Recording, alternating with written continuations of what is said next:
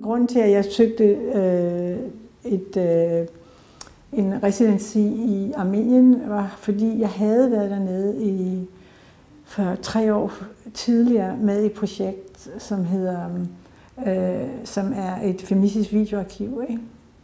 Og øh, der havde, hvor vi havde, hvor jeg havde haft artist talk, altså præsenteret projektet dernede, plus ja, vi var gået i gang med at, at lave optagelser af kvinder, Øh, kvindelige kunstnere. Og øh, så, havde, så havde vi også, var jeg med i et seminar om feminismen i, øh, i post-sovjetiske øh, øh, lande. Og så sidenhen i, i, øh, i Chicago og i New York.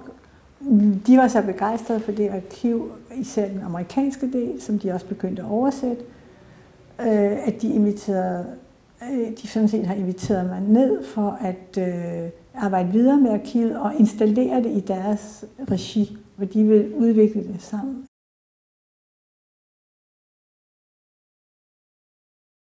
Det er jo en, en, en kæmpe stor værdi at kunne arbejde med kunstnere fra andre lande og direkte. Ikke?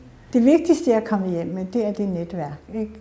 Og en viden. Viden om, hvordan man arbejder med, med, øh, i, med kunstprojekter ikke? i øh, øh, internationalt, altså, eller i andre lande. Ikke? Men, men også at have, have, haft mulighed for at arbejde med kunstnere der. Altså, for mig at en artist resident, den har altid, det var meget vigtigt, at man går ind i et samarbejde.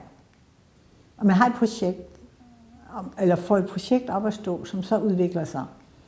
Og det kan så fortsætte senere. Jeg mener, at det er, det er meget svært at arbejde som kunstner i Danmark, hvis ikke man har et netværk i udlandet. Det er utrolig vigtigt, og det er utrolig vigtigt hele den der, øh, hele den der, hvad skal man sige, det der flow ud, men også at man har mulighed for at invitere folk tilbage. Jeg har mere travlt nu, end jeg har haft som yngre kunstner. Ikke? På grund af de der netværk, og på grund af de øh, øh, internationale kontakter.